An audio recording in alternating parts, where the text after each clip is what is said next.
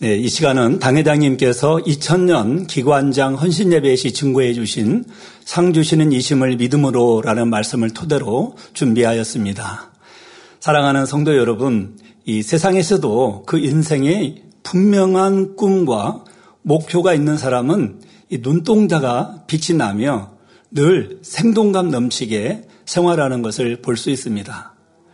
또한 어린아이들은 착한 일을 했다고 칭찬을 받으면 더 열심히 심부름을 하고 또 공부를 잘하는 학생이 상을 받으면 더 열심히 공부하는 것을 볼 수 있지요. 이와 마찬가지로 신앙생활을 함에 있어서도 천국 소망이 있고 행한 대로 갚아주시는 공의로운 하나님을 믿는 사람들은 시간이나 물질은 물론 생명까지도 아끼지 않고 드리며 더 열심히 주의 일에 힘쓰게 됩니다. 그러므로 오늘 본문 히브리서 11장 6절에 보면 믿음이 없이는 기쁘시게 못하나니 하나님께 나아가는 자는 반드시 그가 계신 것과 또한 그가 자기를 찾는 자들에게 상 주시는 이심을 믿어야 할지니라 말씀하고 있지요.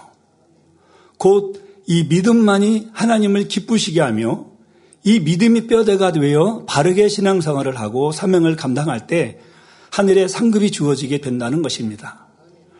그래서 온전한 믿음으로만이 들어갈 수 있는 하나님의 거룩한 성 새 예루살렘은 믿음을 의미하는 벽옥으로 성곽이 둘러져 있지요. 또한 성경에 나오는 선진들을 상고해 보아도 그들이 어떻게 믿음으로 하나님을 기쁘시게 했는지가 잘 나옵니다. 모세는 상주심을 바라보고 왕자의 주의도 내버리고 하나님의 백성들과 고난받기를 즐겨했습니다. 또 아브라함은 이 세상의 향락이나 안식처보다 더 나은 천국 본향을 사모함으로 본토 친척 아비 집을 떠났으며 죽은 자를 살리실 하나님을 바라보고 독자 이삭을 드릴 수 있었지요. 그리고 우리 예수님은 하나님 보좌 우편에 앉으실 것을 바라보시고 종의 형상으로 이 땅에 오사 죽기까지 순종하셨던 것입니다. 마찬가지로 우리 마음 안에 이 참된 믿음이 있으면 상 주시는 하나님을 바라보게 되며 이 믿음으로 말미암아 기쁨으로 죄를 버리고 하나님의 나라와 의를 위해 생명 다해 충성하게 된다는 사실입니다. 그리고 이런 사람은 누구든지 하늘나라에 가서 의의 멸류관을 상으로 받고 해와 같이 빛나는 영광의 자리에 거하는 것이지요. 사람은 우리들의 마음과 행함에 대해서 보지 못할 수도 있지만 우리 하나님께서는 그 모든 것을 불꽃 같은 눈동자로 지켜보고 계시고 행한 대로 심은 대로 반드시 갚아 주십니다. 또한 성경에 보면 천국에 큰 자와 작은 자가 있다 했고 여러 종류의 상이 자세히 기록되어 있지요. 멸류관의 종류만 해도 얼마나 다양합니까? 썩지 아니할 멸류관, 영광의 멸류관, 생명의 멸류관, 의의 멸류관, 금멸류관 등이 있습니다. 이렇게 모든 것을 공의로 갚아주시는 하나님께서는 우리에게 각각 직분을 주시고 사명을 충성되이 감당할 때 넘치는 상급으로 갚아주시는 것입니다. 따라서 우리 모든 성도님들께서는 믿음의 뿌리를 굳건히 내리고 주님이 오시는 그날까지 견고하게 흔들림 없이 선을 행해 나아가야 하겠습니다. 그래서 주님 다시 오실 때 잘하였도다 착하고 충성된 아들아 딸아 라는 칭찬을 들을 수 있기를 바랍니다. 신약 시대에 가장 큰 업적을 남긴 사도 바울은 히브리서 12장에서 그리스도인은 상을 위해 달려가는 경주자로 비유했습니다. 이는 경주하는 자가 분명한 목표 의식을 갖고 온 힘을 집중하여 최선을 다해 달려가야 하듯이 우리도 장차 주어질 하늘의 상급을 바라보고 믿음의 선한 경주를 힘차게 해야 할 것을 권면하기 위함이었지요. 그런데 처음에는 빨리 달린다고 해도 시간이 갈수록 지치고 힘들다고 하여 중간에 포기해 버린다면 어찌 되겠습니까? 결국 상을 얻을 수가 없지요. 예를 들어서 마라톤을 하는 우리 마라토너가 처음에는 아주 전력 질주해서 달려갑니다. 그런데 나중에 중간쯤 가서는 힘이 빠져서 더 이상 완주를 못한다고 하면 어찌 되겠는지요. 그러나 믿음은 그렇지 않습니다. 믿음은 우리가 오늘 전력 질주를 한다 해도 내일 또 전력 질주를 할 수 있고 일주일 뒤에도 전력 질주를 할 수 있고 한 달 뒤에도 계속 전력 질주를 할 수가 있습니다. 그렇다고 힘이 빠지는 게 아니에요. 우리가 하나님의 상을 바라보고 뜨겁게 달려가게 되면 그때그때 하나님께서 성령의 감동함과 충만함을 주시고 또 은혜를 부어주시니 힘들고 어려운 것이 아니라 하나님의 일은 하면 할수록 더 힘이 나고 기쁨과 감사가 넘쳐나는 것이지요. 그렇지만 중간에 포기해버리면 결코 상을 얻을 수 없지요. 그러니 성경에는 끝까지 견디는 자는 구원을 얻으리라 말씀한 대로 오직 우리 주님 앞에 놓인 경주를 완주할 때라야 하나님 예비하신 상을 받을 수 있는 것입니다. 그러면 이렇게 상 주시는 하나님을 믿음으로 사명을 충성되게 감당하여 마침내 영광의 자리에 이르기 위해서는 어떻게 해야 할까요? 첫째는 주님을 온전히 신뢰하고 믿어야 합니다. 주님은 저희들을 위해서 어떤 사랑을 주셨는지요. 하늘 영광 다 버리시고 낮고 낮은 이 땅에 오셔서 우리 인생들을 위한 희생과 고난의 길을 가셨습니다. 그리고 고난의 십자가에서 죽임을 당하심으로 우리를 향한 하나님의 사랑을 확증해 주셨던 것입니다. 이러한 주님의 사랑을 안다면 주님을 온전히 신뢰하는 것이 어렵지 않습니다. 그런데 주님을 신뢰하고 믿는다는 것은 바로 하나님께서 주님을 대신하여 세워주신 하나님의 사람에게 하는 것으로 나타낼 수도 있습니다. 즉, 교회는 각각의 또 담임 목사님들이 있고 또 뭐 담임 목사님이 되기 전에 전도사님도 있을 수가 있지요. 각 리더들이 있습니다. 그럼 그 사람들은 하나님께서 세워주셨다 믿고 그 안에 순종해서 가야 되는 것이지요. 요한복음 12장 44절에서 45절에도 보면 예수께서 외쳐 가라사대 나를 믿는 자는 나를 믿는 것이 아니요 나를 보내신 이를 믿는 것이며 나를 보는 자는 나를 보내신 이를 보는 것이니라 하셨지요. 이는 우리 예수님을 보낸 분이 하나님 아버지시요 예수님은 하나님의 뜻을 받들어 행하시는 분이므로 결국 예수님을 믿는 것이 하나님을 믿는 것과 같다는 말씀입니다.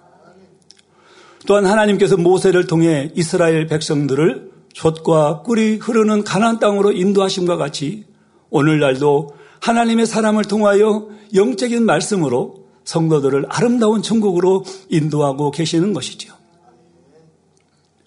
이러한 영적인 질서를 깨달은 사람은 양이 목자의 음성을 듣고 나오는 것처럼 하나님의 사람을 신뢰하고 믿으며 순종하게 됩니다. 그리고 뿌리에 든든히 붙어 있는 나뭇가지와 같아서 풍성한 열매를 맺으며 하나님께 영광을 돌리게 되는 것입니다. 이는 초대교회 당시 사도 바울의 사역을 돕던 많은 일꾼들을 보아도 잘 알 수 있습니다. 이 바울 주위에는 많은 동역자들이 있었지만 그 중에서도 바울이 가장 아끼고 믿음 안에서 참 아들로 인정했던 사람은 바로 디모데였다고 말할 수 있지요. 디모데는 바울이 전도 여행 때에 부름을 받아 함께 동행하기 시작했으며 끝까지 바울과 함께 복음을 위한 고난에 동참했습니다. 또한 바울이 교회를 개척하고 떠나면 사도 바울의 가르침을 따라 그 교회들을 돌아보고 또 진리로 굳게 세우는 귀한 사명을 감당했지요. 사도 바울은 이러한 디모데를 빌립보 교회에 보내면서 빌립보서 2장 19절에서 20절에서 다음과 같이 디모데를 소개하고 있습니다. 내가 디모데를 속히 너희에게 보내기를 주 안에서 바람은 너희 사정을 알므로 안위를 받으려 함이니 이는 뜻을 같이하여 너희 사정을 진실히 생각할 자가 이밖에 내게 없음이라. 예, 디모데는 교회 사정뿐 아니라 바울의 심정을 그 누구보다도 잘 헤아렸던 사람입니다. 그래서 바울은 디모데를 빌립보로 보내어서 교회를 돌아보게 하고 또한 교회의 형편을 정확하게 보고하도록 했지요. 디모데는 교회와 사도 바울 양편에 다 힘이 되는 기환 이 일에 택함을 받았던 것입니다. 이처럼 오늘날 교회 안에도 목자와 같은 마음으로 교회의 형편과 사정을 살필 줄 아는 일꾼이 많이 필요합니다. 자신이 맡은 일이 아니면 멀찍이 서서 구경꾼처럼 바라만 보고 있는 사람이 아니라 교회를 위해 내가 할 수 있는 일이 무엇인가 찾아서 헌신할 수 있는 진실되고 선한 일꾼이 필요한 것이죠. 디모데는 이러한 중심을 가졌기에 사도 바울은 필리포서 2장 22절에서 디모데의 연단을 너희가 하나니 자식이 아비에게 함같이 나와 함께 복음을 위하여 수고하였느니라 말씀하고 있습니다. 그런데 어떤 사람들은 하나님을 믿노라면서도 하나님의 일보다는 자기 일을 우선적으로 구하는 것을 봅니다. 세상 일이나 개인적인 일에는 시간과 노력을 아끼지 않으면서 정작 교회 안의 직분을 감당하는 일은 열심을 내지 않는 것이지요. 그러나 사도 바울이 믿음으로 낳은 아들 디모데는 오직 주 예수 그리스도를 위한 일에 자신의 전부를 쏟아 부었습니다. 그리고 끝까지 복음을 위해 헌신하다가 나중에는 순교했다고 전해집니다. 이같이 마음 중심에서 하나님을 사랑한다면 더욱이 상 주시는 하나님을 믿는다면 내게 맡겨진 일이 아무리 작아 보인다 해도 마음을 다해 이 일을 감당할 것입니다. 만약 양태들을 신방한다면 진정으로 영혼을 사랑하는 마음에서 합니다. 또 어려운 이웃을 구제한다거나 기도를 할 때에도 중심에서 기쁨과 감사함으로 하지요. 이렇게 큰 일이나 작은 일이나 믿음과 소망과 사랑을 가지고 할 때 행한 대로 갚아주시는 하나님께서 인정하시며 반드시 그에 대한 상급과 열매로 갚아주시는 것입니다. 더불어 디모데가 사도 바울의 참 아들로 나오기까지는 자식이 아베에게 함같이 바울과 함께 복음을 위하여 수고하는 연단의 가정이 있었음을 기억해야 합니다. 바울이 매맞고 옥에 갇히는 듯 온갖 핍박을 당할 때 어떤 이들은 자기 유익을 쫓아 등을 돌리고 세상을 향했을지라도 믿음의 아들 디모데는 모든 고난을 사도 바울과 같이 했습니다. 어려운 일을 당하면 함께 기도하며 교회와 성도들을 위해 애통하는 마음으로 눈물의 강구를 드렸던 것이죠. 그로 인해 사도 바울이 얼마나 큰 힘을 얻었을지는 충분히 짐작하고도 남음이 있습니다. 오늘날도 함께 힘쓰며 수고하는 분들이 있기에 당의자님께서는 하나님께 많은 감사를 하신다고 말씀을 하셨습니다. 그런 여러분 한 분한 한 분으로 인해 큰 힘과 위로가 될 뿐 아니라 풍성한 사랑 가운데 교회가 하나 되며 하나님의 섭리가 이루어지고 있다 하셨지요. 예를 들어 기관과 구역은 교회 전체로 볼 때는 작은 조직입니다. 그러나 하나님께서 보실 때 기관장과 구역장의 사명은 결코 작은 것이 아니지요. 여러분들이 살고 계시는 지역에도 연령층도 다양하고 또 직업, 가족 환경이 다른 많은 사람이 있습니다. 여러분이 다 기도해 주어야 될 대상이며 여러분의 사랑과 헌신을 필요로 하는 사람들인 것이지요. 그리고 기관장과 구역장이 바로 서서 맡겨진 영혼들을 하나님 뜻에 맞추어 목자와 하나 되게 하고 모든 회원들을 영적인 장소로 길러낸다면 이것이 어찌 작은 일이겠습니까?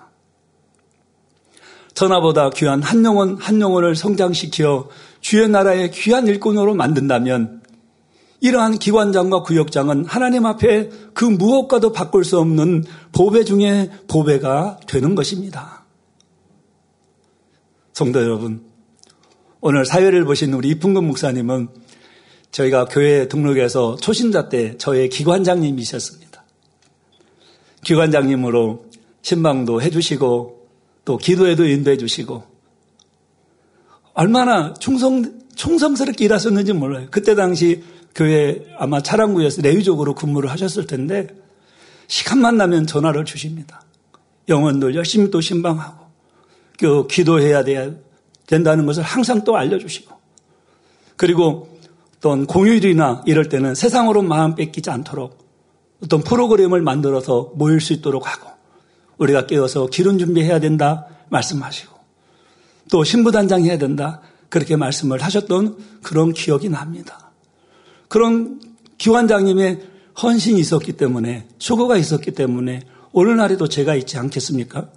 처음에 등록했을 때 우리 이풍건 목사님이 그렇게 기관장님이셨고 그 다음에는 우리 마수용 장로님이 안전실에 마수용 장로님이 기관장이셨는데 아 마수용 장로님이 처음에 기관장님이셨군요.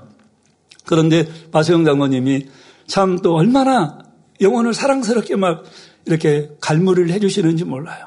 그래서 늘 기도하도록 만들고 또 모이게 힘쓰도록 만들어주고 사실 뭐 청년의 나이에 등록을 해서 이렇게 다니는데 좀 쑥스럽기도 하고 많은 분들이 있으면 조금 부끄러움을 타기 때문에 성격이 이렇게 나서지 못한 성격이었어요. 근데 모임도 제대로 못 가고 그런데도 배가 고프실 텐데도 불구하고 제가 이제 우리 점심 시간이 되면 기도실에서 지금 3층 성전에 기도실이 있었거든요. 작은 기도실에서 예배가 끝나면 기도를 했었습니다. 기도를 하고 왜 기도를 했냐면 기도가 너무 사무해서 기도를 한 것이 아니라 우리 기관장님 눈피해서 꼭 시, 예배 시간 끝나고 나가면 기관장님이 서 계세요. 그래가지고 이막용 성도님 갑시다. 그러면은 이제 예, 기관 모임에 가야 돼요. 그래서 그 시간을 피하기 위해서 기도실에서 한 30분 정도 기도하고 나오는데 그걸 나중에 이 장로님이 아셨더라고요. 그래서 나중에는 기도하고 나오는데 문 앞에서 딱 서 있다가 가십시다 하고 그런데 도저히 그때는 이제 거절을 못하고 따라가서 함께 기도했던 것들이 기도의 능력이 임하고 또 성령의 충만함을 받을 수 있는 그런 시간들이었는데요. 얼마나 또 우리 마수용 기관장님 당시 얼마나 감사합니까? 그, 그 다음에는 이제 사무국장이신 우리 김종채 장로님이 저 또 기관장이셨어요. 그러니까 한 분 한 분들이 얼마나 지금도 교회에 큰 힘이 되는 또 장로님들, 죄종님이 되어 계십니까? 그냥 되어진 것들이 아니라 작은 사명을 이렇게 충성되게 감당하며 영혼들을 사랑하는 그런 마음이 있기 때문에 하나님께서는 이 귀한 재단에서 귀한 직분들을 감당할 수 있는 은혜를 주신 것을 볼 수가 있습니다. 그러므로 여러분 모두가 주님을 온전히 믿고 신뢰하심으로 이렇게 모든 사명을 잘 감당하여 칭찬받는 자리에 꼭 이르시기를 기원 드립니다. 사랑하는 성도 여러분, 상 주시는 하나님을 믿음으로 사명을 충성되게 감당하여 마침내 영광의 자리에 이르기 위해서는 둘째, 순종하는 선한 일꾼이 되어야 합니다. 당회장님에 져서 거역된 삶과 순종의 삶에서 순종의 삶과 축복이 어떻게 연결이 되는지 잘 알려주는 내용이 있어서 전해드리겠습니다. 이 순종의 관점에서 이스라엘 역사는 우리에게 귀중한 교훈이 됩니다. 불순종했을 때, 즉 악을 행할 때에는 온갖 어려움으로 형통치 못했습니다. 출애굽 1세대의 경우는 여호수아와 갈렙을 제외하고 모두 광야에서 죽었습니다. 오직 여호수아와 갈렙만이 출애굽 2세대들과 함께 하나님의 약속을 믿고 순종하여 젖과 꿀이 흐르는 가나안 땅에 들어갈 수 있었지요. 출애굽 1세대는 애굽이라는 이방 문화 속에서 나고 자라면서 하나님께 대한 믿음도 희미해지고 억압과 학대 속에 많은 악이 심어져 있었습니다. 하지만 출애굽 2세대는 어려서부터 하나님 말씀으로 양육받고 무수한 본능의 역사들을 보았기 때문에 부모 세대와는 많이 달라지요. 부모 세대가 왜 가나안 땅에 들어가지 못하고 40년간 광야에서 연단받고 생활해야 했는지 오랜 생활 마음에 새겼습니다. 이들은 이제 하나님과 세우신 지도자 여호수아 앞에 참된 믿음으로 순종할 만만의 준비를 마쳤습니다. 무수한 하나님의 역사를 체험하고도 끊임없이 원망했던 부모 세대와는 달리 전폭적으로 순종할 것을 맹세합니다. 곧 하나님의 뜻을 쫓아 모세를 이어 지도자 된 여호수아에게 온전히 순종하겠다고 고백하였죠. 왜일까요? 1세대들은 모세에게 온전히 순종하지 못했거든요. 그래서 광, 이 광야에서 죽었음을 알기 때문에 이제는 모세의 바통을 이어 이스라엘의 지도자가 된 여호수아에게는 온전히 순종하겠다. 그렇게 고백을 했던 것을 볼 수가 있습니다. 그러면 그들이 말만 그렇게 하고 행하면 그렇게 나오지 않았을까요? 그렇지 않습니다. 여호수아 1장 16절에서 17절에 그들이 여호수아에게 대답하여 가로되 당신이 우리에게 명하신 것은 우리가 다 행할 것이요. 당신이 우리를 보내시는 곳에는 우리가 가리이다. 우리는 범사의 모세를 청종한 것 같이 당신을 청종하려니와 오직 당신의 하나님 여호와께서 모세와 함께 계시던 것 같이 당신과 함께 계시기를 원하나이다 하고 고백하지요. 출애굽 이세대들은 믿음의 성장하여 넘어야 할 이 첫 관문인 요단강 앞에 섰습니다. 모압 평지에서 가나안 땅으로 들어가는 길목에 가로놓여 있던 요단강은 그 즈음에 강물이 범람하였습니다. 이때 하나님께서는 제사장들에게 언약궤를 메고 백성들보다 앞서 행하여 강으로 들어가라고 말씀하셨습니다.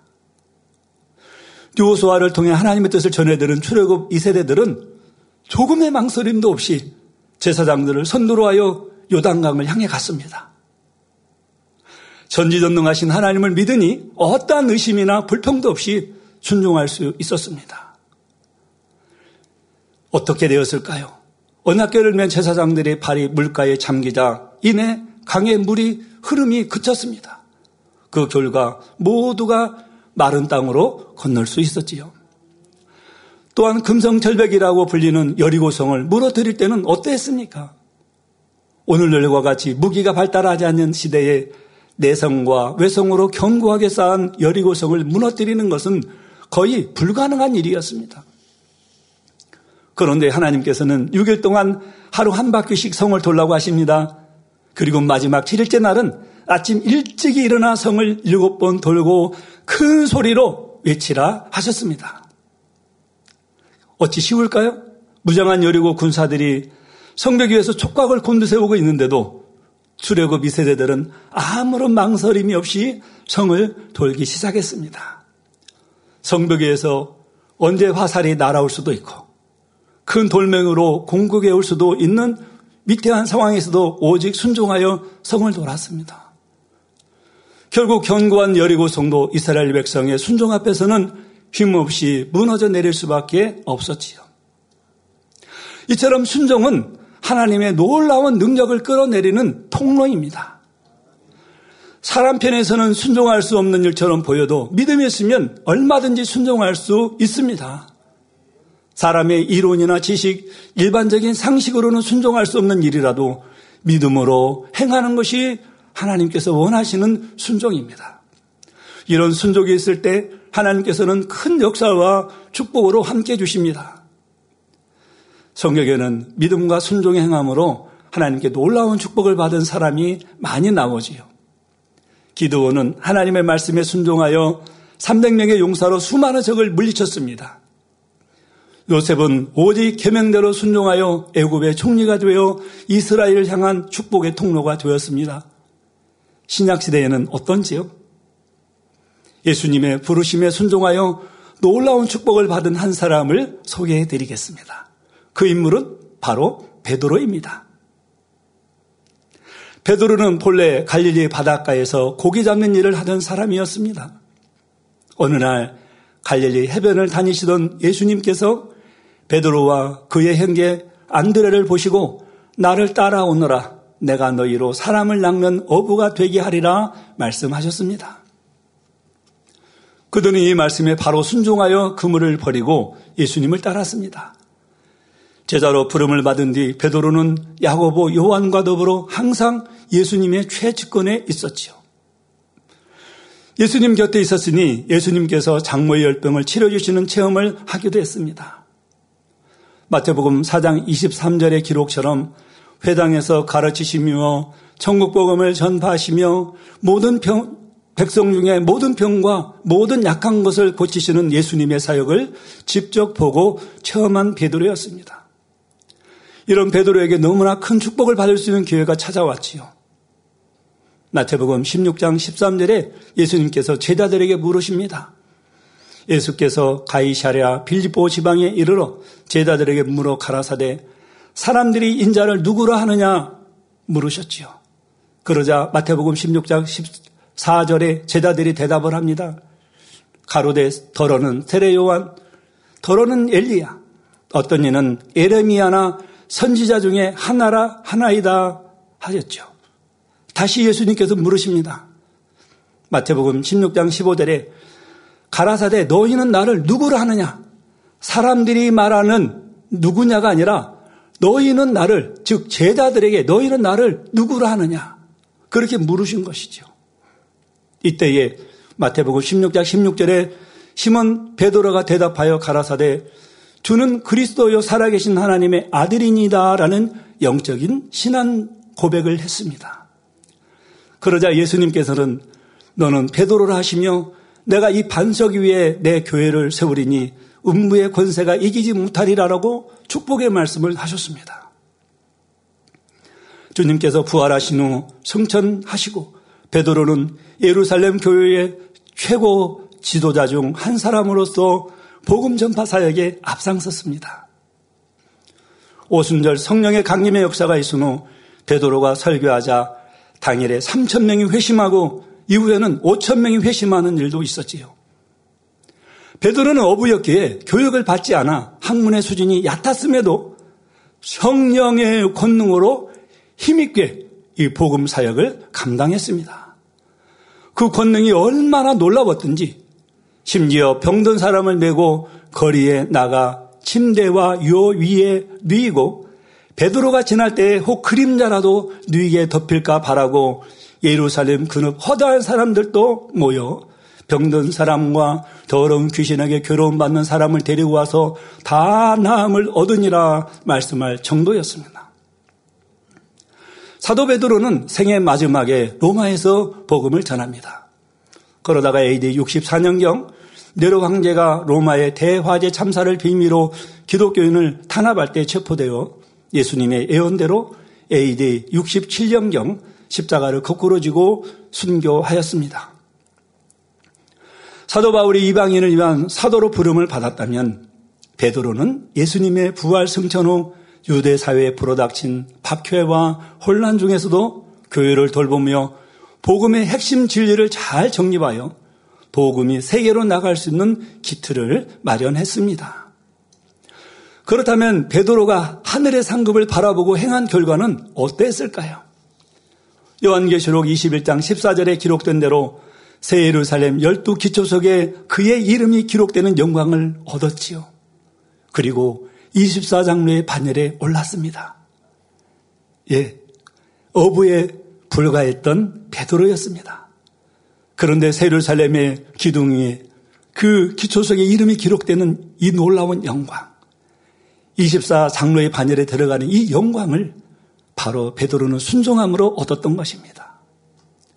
새 예루살렘 안에는 수제자 베드로를 비롯한 열두 제자의 집이 주님의 성을 바라보고 자리 잡고 있습니다. 주님 성 맨 앞쪽에는 베드로, 요한, 야고보의 집이 있고 그 다음으로 다른 제자의 집들이 있지요. 사도 베드로의 전국집은 매우 넓습니다. 약간 붉은 빛이 감도는 집의 벽면에 베드로라는 이름이 큰 글씨로 쓰여 있지요. 이는 아버지 하나님과 주님께서 베드로의 이름을 영광스럽게 하셨다는 뜻입니다. 주님을 세 번 부인한 베드로가 아닌 주님을 위해서 십자가를 거꾸로 진 베드로로 인정해 주시면서 그의 영광스러운 이름으로 벽면에 새겨 주신 것입니다. 옷방에는 각양각색의 옷이 빼곡히 들어 있는데 방 한가운데 놓인 옷걸이에는 누더기 옷 한 벌이 걸려 있습니다. 이 옷은 사도 베드로가 이 땅에서 입었던 옷과 똑같이 만들어 놓으신 것이지요. 빛도 없고 누더기 같이 헐었지만 특별히 이처럼 기념해 주시는 자체가 베드로에게는 매우 영광스러운 일입니다.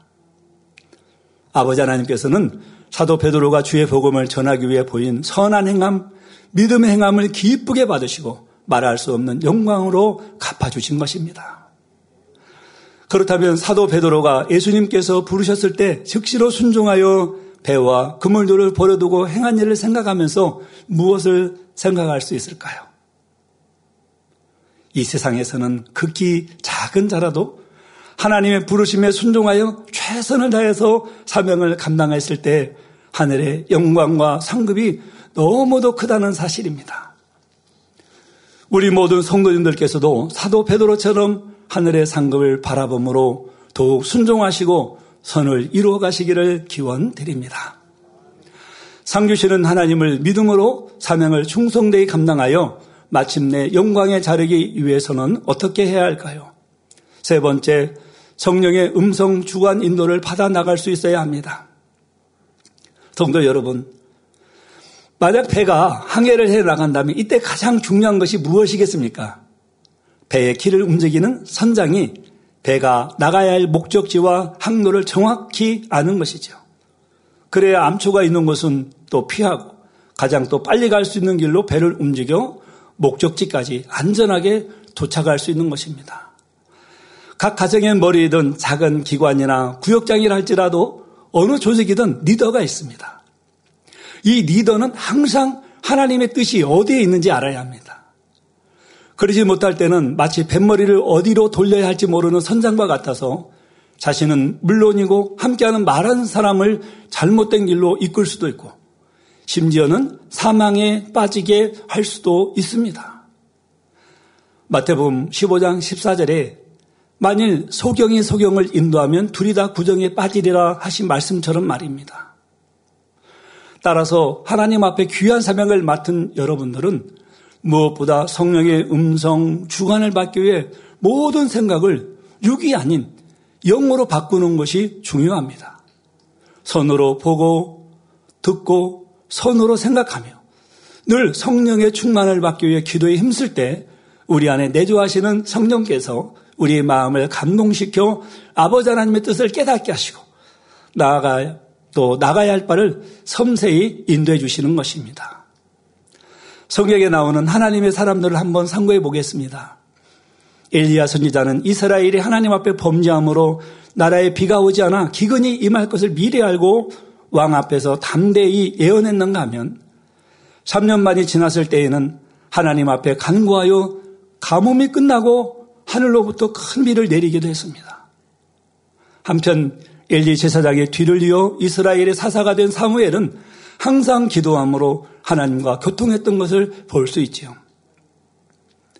블레셋과의 전쟁 속에서 나라가 위험할 때 사무엘은 미스바에 모여 백성들로 하여금 금식하면서 회개하도록 하여 위기에 처한 나라를 구했습니다. 백성들이 왕을 원할 때는 먼저 하나님 앞에 기도함으로 하나님의 뜻이 어디에 있는지를 알려주었고 사울이 왕으로 부름받은 이후에도 여호와 하나님의 말씀을 전하며 이에 순종할 것을 권면했던 것을 볼 수 있지요. 뿐만 아니라 신약에 와서 사도 바울도 그리스도의 종으로 부름을 받은 후 아무하고도 의논하지 않고 먼저 아라비아로 가서 하나님과 교통했던 것을 봅니다.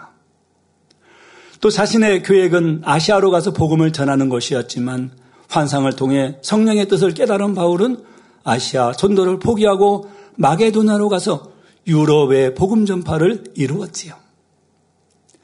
그리고 감옥에 갇혀서도 하나님께서 알려주심으로 각 교회의 사정과 문제점이 무엇인지 파악하여 서신으로 하나님의 말씀을 전하여 교회를 든든히 세워나갈 수 있었고요.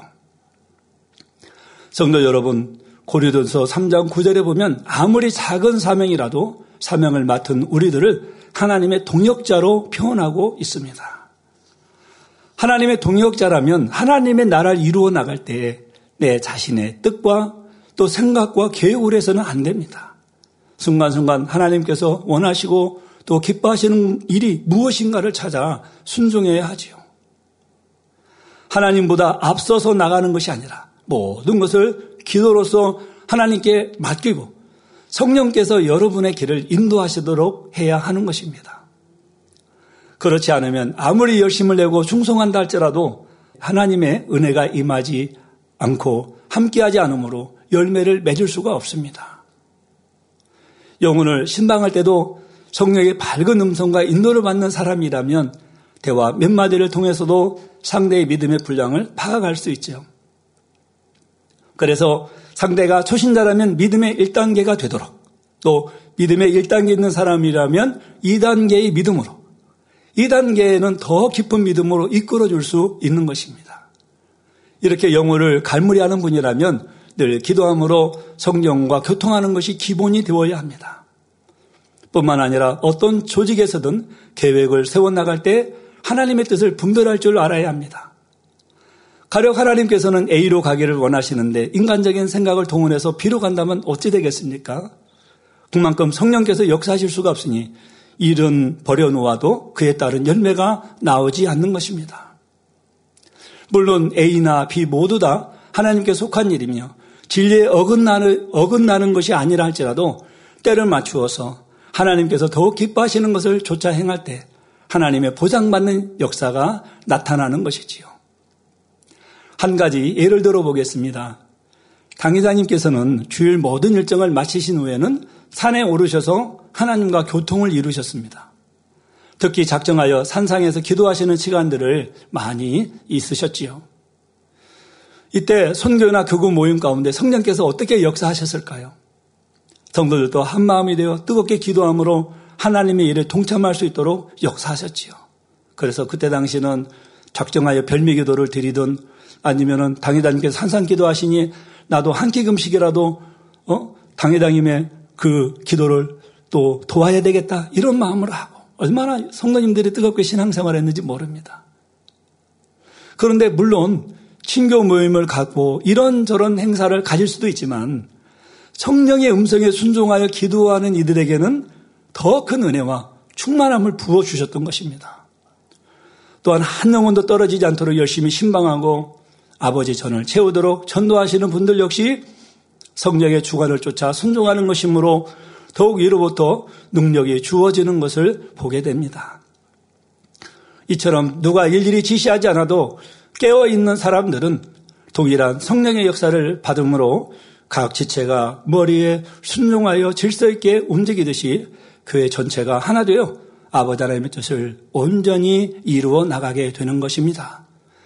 그러므로 머리된 사람들은 무엇보다 늘 기도에 힘써서 모든 것을 하나님의 마음과 생각 외에 또 뜻에 맞추어 행하며 풍성한 열매로서 하나님께 영광 돌릴 수 있어야 하겠습니다.